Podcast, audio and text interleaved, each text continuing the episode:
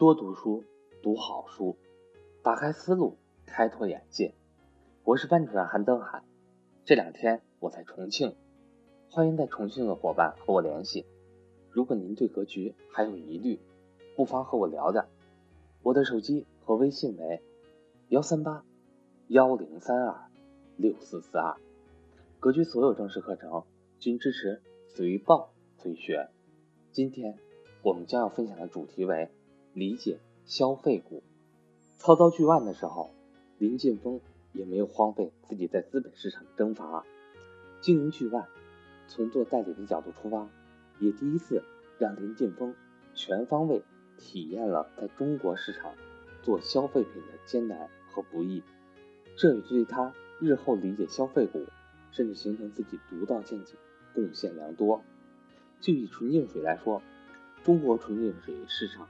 向来是三雄争霸，华润怡宝、娃哈哈、农夫山泉连年征战不休。第一次瓶装水大战就发生在两千年。这年四月，农夫山泉在千岛湖新的水厂即将建成投产之际，突然向媒体宣布，经实验证明纯净水对健康无益，农夫山泉从此不再生产纯净水。只生产天然水，一语引爆市场，多家纯净水厂随之予以强力反击。两千年六月八日，全国六十九家纯净水生产企业及行业协会的代表集会杭州，共同发表声明，指责农夫山泉有不正当竞争行为，并要求其立即停止诋毁纯净水的广告宣传活动，公开赔礼道歉。会后，娃哈哈董事长宗庆后接受采访时称，农夫山泉把主要精力用在了市场策划上，并表示农夫山泉根本不是娃哈哈的对手。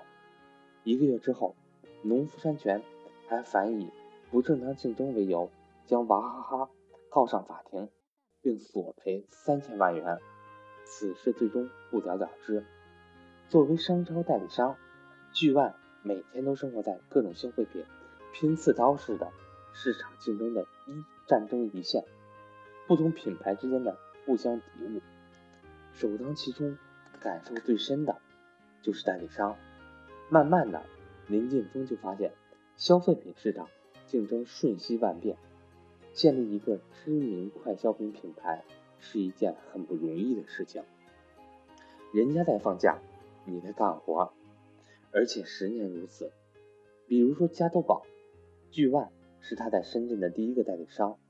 加多宝团队执行力非常强，他的业务员一年三百六十五天都要干一件事，就是每天出去贴五十张广告。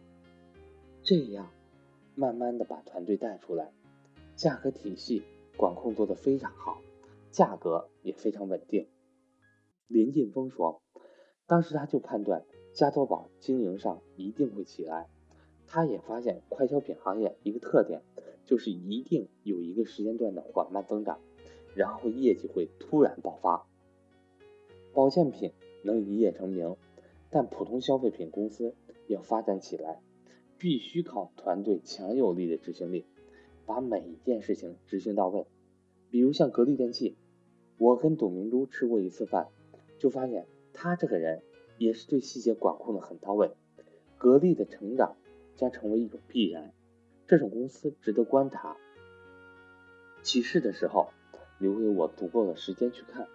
林劲峰说：“一旦快消品企业建立了自己的品牌，也就建立了属于自己的独享护城河。快消品品牌前期也许没有什么利润，但品牌是有一个延续性的东西。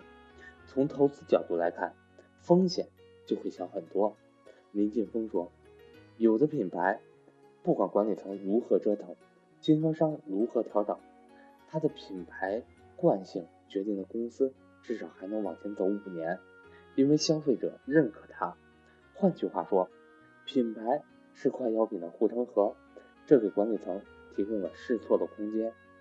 剧外的经营经历给了林劲峰难得的近距离观察。”快消品行业的机会，但纯粹的代理生意向来就不是一个利润丰厚的行业。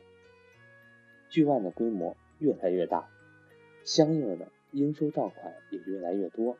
稍有不慎，一笔生意做完，不但没有赚到钱，还可能赔了本。这也是后来林劲峰决定对巨万业务进行转型的原因。当然，这是后话了。